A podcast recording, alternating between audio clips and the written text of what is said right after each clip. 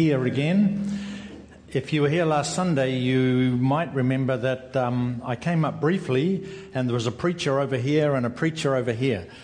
Well, um, I got it all to myself this week. I managed to uh, send one back to America and the other one I've sent him down the back. And so uh, I have this, um, this pulpit to preach to you, and I'm really glad I do. Thank you for this. Uh, we've had a good week with you and um, met with the elders and the staff and many of you individually. Uh, and just enjoy the fellowship that's here. I've said before, when we come through, we feel made welcome and looking forward to the banquet tonight. And uh, I believe it's going to be great Chinese food, so we look forward to that. I want to talk to you about uh, those in the dark seeing a great light. Uh, we read the scriptures together, and the verses that you know mostly are those that say, Unto us a child is born, unto us a son is given. The government will be upon his shoulder. He'll be called the, and he's got the names there, and we know that as verses that we read at Christmas. But you know, I have to tell you, when uh, the prophet Isaiah wrote that, he did not have us in mind at Christmas. He was speaking of something greater. And it would be good for a moment, I think, just to go back and see these verses in the context of what was happening in those days when it was given. The Jewish people were in trouble. They were in darkness. They were the people in darkness. And if you go back to the beginning of the Bible, you remember that um, very early God came to the Jewish people, or came to the world really, and said, I rest my favor on the Jewish people. They are my chosen people. Not because they're the biggest nation, because they're not. Not because they're the richest nation, because they weren't. Not because actually they're the most lovable people on earth, because maybe they're not. But he says, I have chosen them. That's what I do as God. I rest my favor on them. And so he blessed them through the generations, and he led them, if you remember, out of slavery from Egypt. He opened the Red Sea and they marched to freedom. He led them across the desert. He fed them in the desert when there was nothing there. They complained, but he still fed them. They ran into poisonous snakes, and he set up a way where they could look and live. He got them right across there. Moses went off the scene, and Joshua led them across the Jordan River and into the promised land. There were signs that their love for God was waning a little. If you remember when they came to go into this promised land, quite a bunch of them about three tenths or three twelfths of them came and said, uh, We don't think so.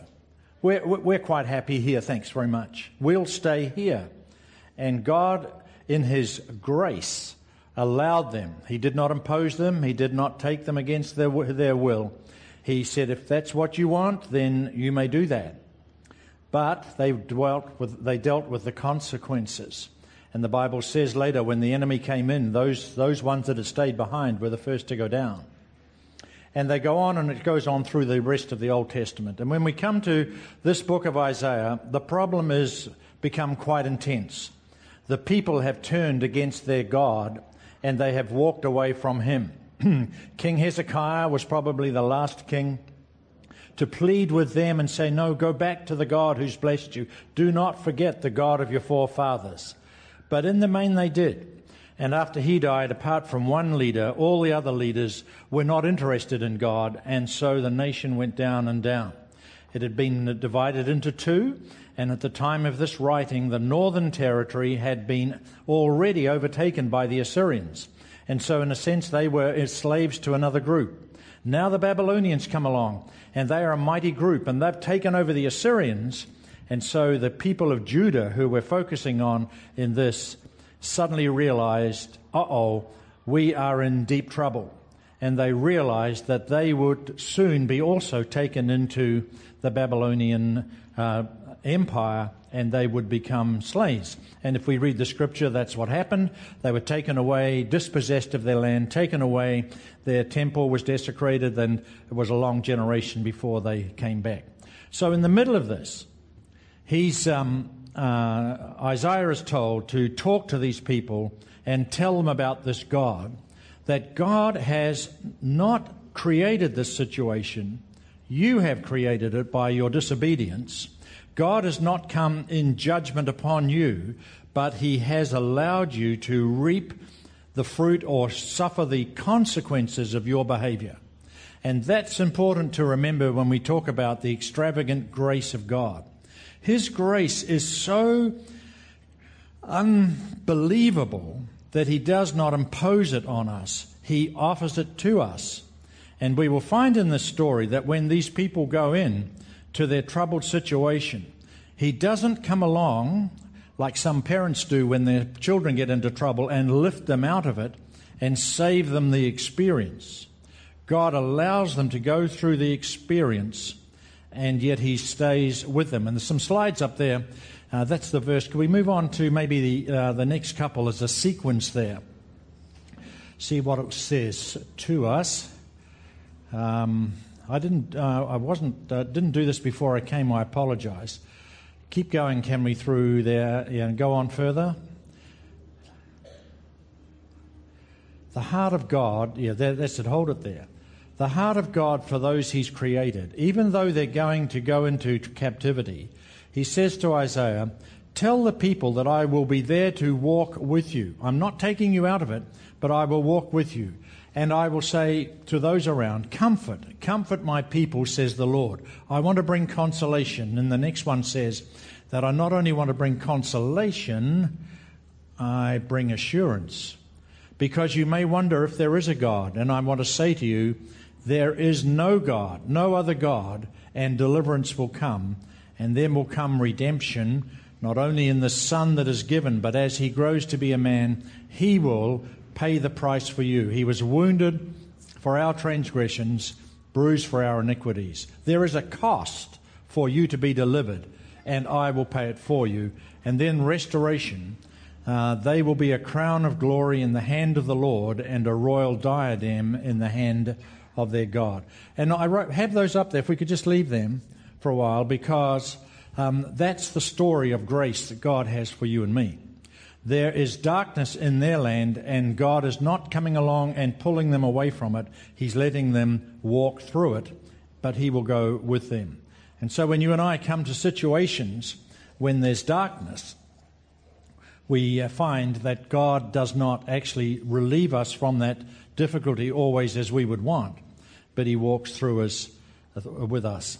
Last week, um, Pastor Mike talked about um, uh, Anna and Simeon two old people who had finished their days uh, with the hope that they had that they would live to see the, uh, the promised Messiah come in their ministry days had not been fulfilled. But they never gave up.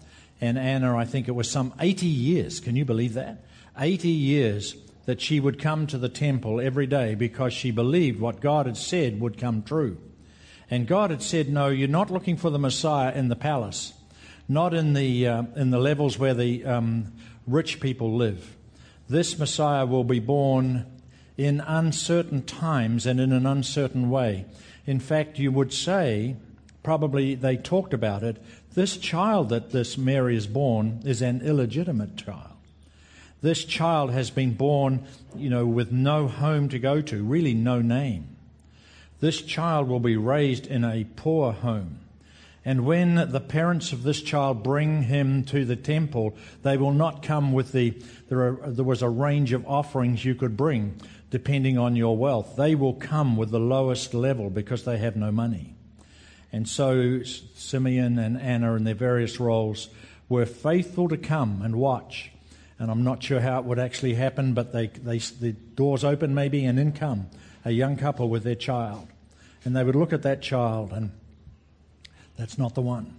Their hearts didn't beat, the word didn't of God didn't come to them, and they just went on. Now, you and I could do that maybe for a week, could we? Maybe two weeks, some of you. Some of you mothers who have a heart for children would say, I can give a month. This isn't an English camp. This isn't helping with the banquet. This is coming to see and discern if the child Messiah is going to come through here as has been promised. But 80 years? I mean, through that time, they'd seen the temple desecrated. They'd seen foreign invaders come and take over their land, and everything that everything bad that you could imagine had happened. But these two old folks did not give up. In their heart was this certainty that God would change the darkness into light. And I don't know what it must have been on that day when suddenly through the door came this young couple, Mary and Joseph, and suddenly they knew. And suddenly they saw, and in Anna's heart would beat, and Simeon took this child, and he actually said, didn't he, This is the child. And I now can go in peace because I have seen the promise of God fulfilled. And this morning I come to you and say that if there's darkness in your life, then let's take the promise of God that light will come and overtake the darkness.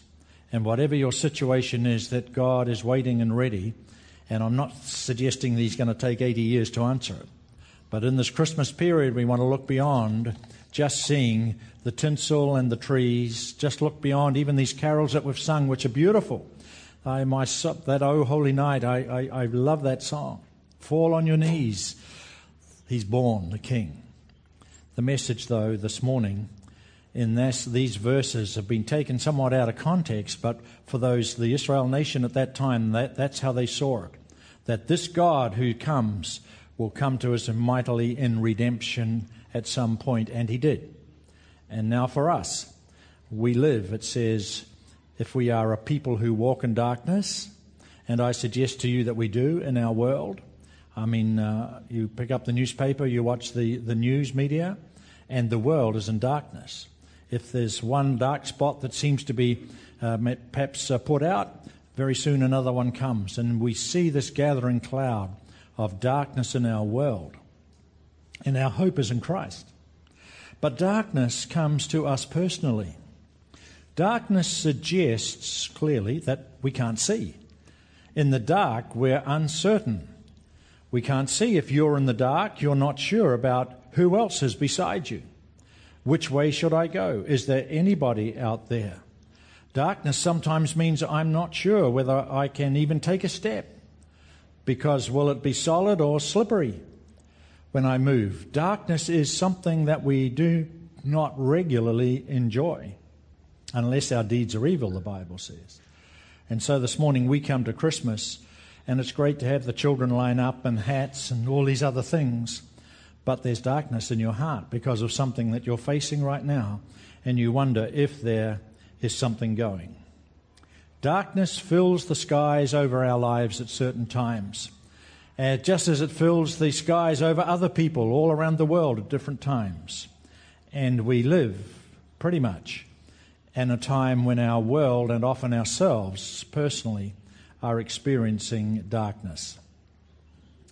Darkness of health, darkness of employment, darkness of family issues, darkness of age and its concerns, darkness of relationships that are broken and somehow can't be put together, darkness of memories that once were fine and now it's not like that anymore. Darkness that comes when the world changes more quickly than we want and in ways that we do not appreciate. And I know that at Christmas time, and in times of celebration, the world can go and say, This is a wonderful time. But some of us here this morning know it's not a wonderful time for me. And darkness brings fear. And darkness brings uncertainty where we think we are lost and afraid.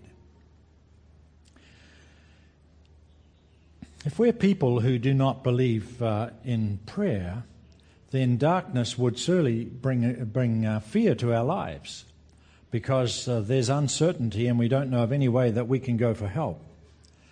But I uh, say that if we are people who believe in prayer, and most of us are in this room, then probably the prayers we offer most are prayers about relieving the darkness that we feel. Our prayers are not always as glorious and noble as we sometimes pray here in a collective gathering. But in my quiet place, when I pray to God, I ask Him for the things that are on my mind, and usually they would be, often they would be associated with the darkness that I feel. And uh, it's not wrong to do that, but it just does show how darkness of life, we need food for the table, Lord. My children need clothing. My family needs reconciliation. My body or someone I love, their body needs healing. I need to know your presence. I need to have my heart beat as it did when Simeon saw the baby come through the door. I need to know, God, that you are real. My world is dark. Where is this light of which you speak? Well, I say to you, be careful, because the fear that comes from not being able to see may not be greater than the fear that comes when we do see. Because light reveals, and sometimes I do not want to be revealed things that I know are in my life and now may be visible to you. It's hard to hide our fears when the lights come on and reveal them. And sometimes when our situations come out into the light, we realize it's not someone else's fault, it's our fault. It's the consequence we have because we have not lived the life that we knew we should, or we've faltered or fallen at some particular part. And so light illuminates things. Uh, we can't blame the future. We can't blame the government. We see, in order for this to become uh, reconciled or rectified, it requires me to own it and me to move forward. So there can be fear as well as beauty when the presence of God comes. I noticed when the angel, uh, the um, yes, the uh, angel came to the shepherds. Remember the story there; it's in there. And uh, there were shepherds abiding out in there in their flocks. I come from a land of sheep, and um, there's a lot more sheep than people, but we're eating them down, and so we're feeling a little safer now that we could match those sheep if they got a, a revolt going. Uh, eat more sheep, by the way, if it's good for New Zealand. But um, the shepherds are out there, and in the old days they would stay with their sheep at night. Nowadays, uh, there aren't so many predators and they're in fenced off places. But in the Middle East, they would be ro- nomads roaming. And so they would stay there, and the shepherds would sleep alongside and protect their sheep. And um, most nights out in that part of the world would be dark. Maybe uh, on the rotation of the moon and stars, there would be some light, but mostly dark, mostly quiet, mostly nothing happened. And now comes this night, and uh, the lights come on and suddenly you've got angels singing and choirs and all sorts of racket. And you would think the shepherds would say what I say when I look out from here over there right now at night when it gets darkness over on Hong Kong Island there. It's beautiful. There's moving lights on the buildings. There's a Santa Claus here and a bunch of people there. There's presents coming down the building and climbing up again. And you just, wow, and then they have that light show that comes on. And uh, it's pretty good too. And the music plays, and the lights come on, and we see beauty. But put yourself out in the middle of the night where nothing happens, except maybe a wolf cry in the distance that catches your attention. And suddenly there's an angel, and he comes to you. The first word he says is, What? Fear not. Which means he recognized they were afraid. This great and glorious event didn't bring immediate joy and satisfaction and rah rah, it brought fear. And so, the light of the glory of God, as I say, can sometimes just be too much for us. Be careful. But then come back to Bethlehem, and uh, some of you will have been there, and it's, um, little town, how still we see thee lie. I think today, if you went, it's not very still. It's like down there by the, the Bruce Willis um, uh, thing on the on the waterfront. There's crowds of people taking photos. But on that day, uh, in the darkness of the night, in the middle of nowhere, to parents who were really nobody, a child was born. And if we'd been there in Bethlehem, we would uh, presume that whoever delivered the baby would do what they do when they deliver the baby. They slap him on the backside to make him cry, just as they did that to you and you cried. And I don't know why, I don't think it was the pain. I think it was the shock of being transferred from one safe place to a place that, for the moment, is unsafe and unsure. And so he was just like a normal birth, if I can say that. The process was normal. But this birth was very different because when you and I were born, as much as our parents were happy and, and thought their whole world had changed, and it did, their world, his birth resulted in all of heaven breaking loose, of the whole world being changed. And I don't think our birth has done that. The darkness of that Judean night was shattered by bright light. The air was filled with angel wings. There was a choir singing in the heavens. And we heard those words that were read to us this morning Glory to God in the highest, and on earth peace and goodwill to all men. Previously unknown kings and wise men showed up from the east with gifts for this child. And it seemed that the prophecy that Isaiah had put there is being fulfilled. Darkness has given way to light. Well, I guess we could assume if we'd been there, it would not have been very different from other nights. The darkness of that night, as I say, is not unusual. If we'd gone outside the hotel and out to where the animals were kept, the smell of hay would have been this, as the smell of hay is. And if we came across the time when the mother was giving birth, I guess the, the, the pain cries and the other things that uh, she uttered would be not uh, especially distinct from the pain, pain of childbirth that uh, all mothers experience and what would be typical uh, for those who are acquainted with those things. Nothing too different. And that's perhaps what the story's around. It was an ordinary birth, only extraordinary, really, in the sense that it wasn't in a hospital or a place where births were. The birth process in itself doesn't seem to attract too much attention. In fact, Mark, in his gospel, that was the earliest one written, the gospel of Mark has no mention of it. How can you write a Bible book of Jesus' life and not bring in his birth? Mark doesn't seem to. John doesn't give us too much about it. John tells us about the, the more of the spiritual aspect. It's left to the others to maybe put in the things that happen. And so the the wise men, the stars, and the shepherds, and the angels, and the choirs have to be brought into perspective as to where they fit.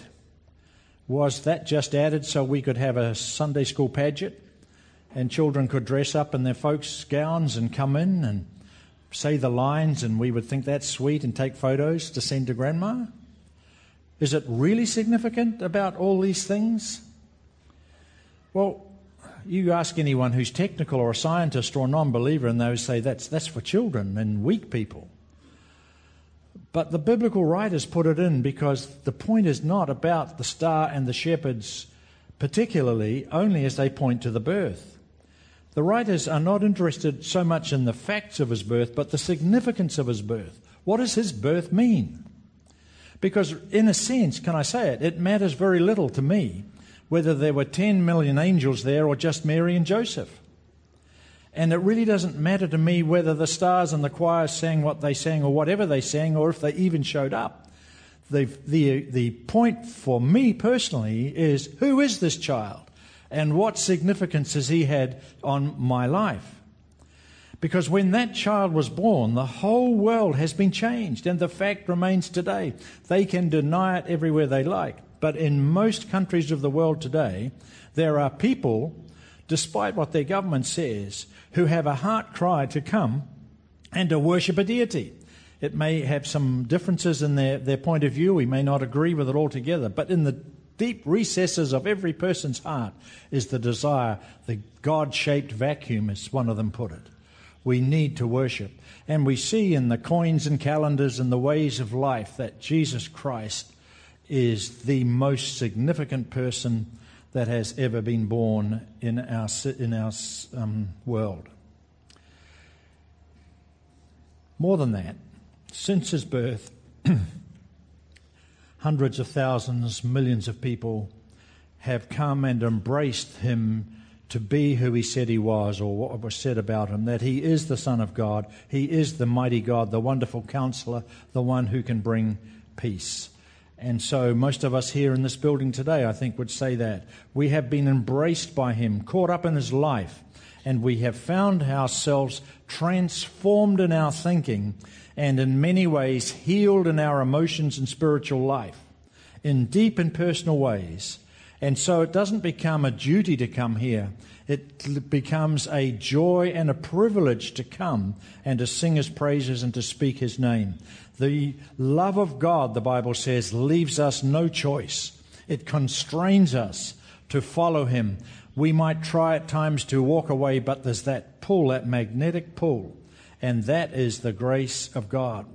The statement that light has overcome darkness is not just a statement, it's a reality for many of us here today, and I hope for all of you by the end of the day that you realize that this is a message for you personally. He did not come as a historical event. He did not come just as someone for the Jewish people. He came for you and for me. And that the needs we have can be met, not always in the way that we would like them met, because this is a God of grace. He does not impose himself, he does not dictate, he does not uh, particularly demand that we believe. But he puts himself out there as a God of extravagant grace. When all the world, all the earth is telling us what to do, and all their world is getting us further into darkness. Jesus comes and says, I am the light of the world. Follow me, and you will know life in all its fullness. He doesn't promise that He will take away every fear, He will take away every situation that's dark, but He says, I will walk with you through it so that the light will come into that particular situation. And so in this one child and the man he grew up to be, there is the power of God to bring light into our darkness. His grace is waiting to be given to you this morning. He offers it to you, but He's not a God who comes and pushes it on you. He invites you. I've paid the price. I, I came as I was. The cost of, of release for those Jewish people was that someone would die. The cost for you and me who are born in a sin situation is that we cannot save ourselves. He will pay the price, He will draw us to Him. This is the only truth that matters. And so, wise men and trees and shepherds and star have importance only as they direct our life to Him. So, the big question is then this morning how can we know that this is true? How can we experience this grace of which we talk about in this church? How can we find for ourselves that this child born so long ago really does have the power to give us a new kind of life through whatever situation we find ourselves. A life that's then turned from selfishness and self desires to a life of gratitude. That is the mark. I'm going to speak tonight, and that I will tell you that my experience is the bright light of following Jesus has been people of grace uh, that have shown gratitude in their attitudes and, and openness, who give of themselves rather than grab for themselves. And that's not natural. And particularly not natural in our world, and I would suggest probably not natural in this particular part of the world, where everybody's in a hurry to get, to get, to gain, to go climb, climb, climb higher, climb higher. But Jesus says, No, I've gone down lower so that I can reach you and bring you and lift you up into a place. Out there, as I've walked around this week, and I have to say I've enjoyed the colour and the decorations and all the things, but I find that all of them are telling me that uh, the satisfaction and the peace and the light that I, I need, I can find maybe in a gift card for Harbour, Harbour Town or whatever it is, Festival Walk. The bright lights and the decorated trees come, say, Come in, come in, come into my mall. And uh, we go in there and it says, Look, look, look, Italian handbags and other great stores that will attract you. I went to one mall about three weeks ago. It wasn't even Christmas yet. And uh, there was a line waiting to get into a store. And uh, that store, interestingly, has a name that is synonymous with the fruit that Adam and Eve were first tempted with. And, uh, and there they were. And uh, let me just say, I look around and some of you were there. And that was saying, Come on in, come on in, line up for three days. This is the answer to your situation. And I've seen people who came out with big shining white parcels and they've gone out with happy and their friends gather around them. They've found it. They've found the answer. How did you get this? Let me see it. Let me go home with you and work with it. That was three weeks ago. Now I hear that, oh, it it's very good, but I hear there's a better one. and, uh, you know, just a play on words here, but it comes from Seoul and it feeds the other soul And so maybe our brand isn't as good as their brand. And so we find, and you're honest, that all these things are good. These little white machines are very good. But they're not the answer to life. They're not the ones that will bring you light. These are not the ones that will give you a grateful heart. They'll, they'll help you facilitate what it is you do. But the day will come, and it seems to come more quickly than it used to, that there's a better and a newer product for you. The carol we sing at this time tells me the only way that I can know if this God is real. Uh, the word is adeste fideles, but in English it's come, all you faithful. Come, you faithful, this morning. And I want to say to you, come, all of you who would like to be faithful if you could. Come, all of you who walk in darkness this morning and who long for light in a situation. Come, who are worn down by the judgment and resentment of life that has come, rejection of life, and would like to experience acceptance and love and grace. Come. Have faith enough, have hope enough, at least to come close and see for yourselves. Ask Him. He said, Ask me and I will give you. Seek me and you'll find me. Pray to me and I will answer you. He says to follow Him as you walk in darkness will continue with His presence rather than you running away from your darkness. Give up your own efforts and let me take on the, the efforts of your life. He does indicate that following him will likely endure, likely involve some sort of cross, some sort of pain and loss at times, because it's a life of submission to him. But he promises that beyond that, you will find peace more than you understand right now, light more than you've seen in a while. Come and see. We sang it before. Come and behold him, born the King of angels. Come to Bethlehem and see the birth the angels sing about. Come adore on bended knee Christ the Lord, the newborn King. Speak to him. I don't know how to speak to him. Then wait in silence and allow him to speak to you, but draw close. Come and find for yourself. Descend on me, I pray, is a song we sing this time. Cast out my sin and enter in. Be born in me today. Oh, come to us and abide with us, O Lord Emmanuel. In whatever way seems right for you this morning, don't go away without first coming to Him in some form and saying, Show me yourself. That's dark. Reveal yourself in some way that lets me believe like these other people that you are the Christ, the Lord. And then you will say with all of us, another verse that's found in Isaiah The Lord is my strength and song. He has become my salvation. I will trust and not be afraid. Darkness, overcome by the light of His presence. Grace poured out on my life, not through packages wrapped with beautiful colors, but through God's love. God, the Bible says, God who commanded the light to shine out of darkness, has shone into our hearts to give us light, the light of the knowledge of the glory of God as seen in Jesus Christ. This baby that is born is the Christ. He is God among us. He is the Savior. Come, come and see him this morning.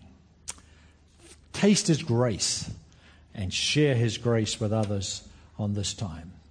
Let's pray together. Father, thank you for your grace and love.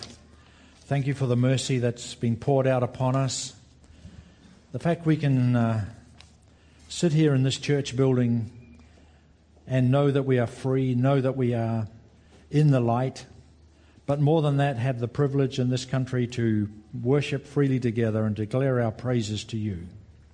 Thank you for the Christmas carols that are playing in the stores that speak of the baby that's born. I just pray that you'd use those words to reach out to some. And I pray that this morning, those of us who feel ourselves in the darkness would come. Come and see. Come and learn. Come and know that you are the Savior, the one who's all we need, this day and every day of our life. This is our prayer in Jesus' name this morning. Amen.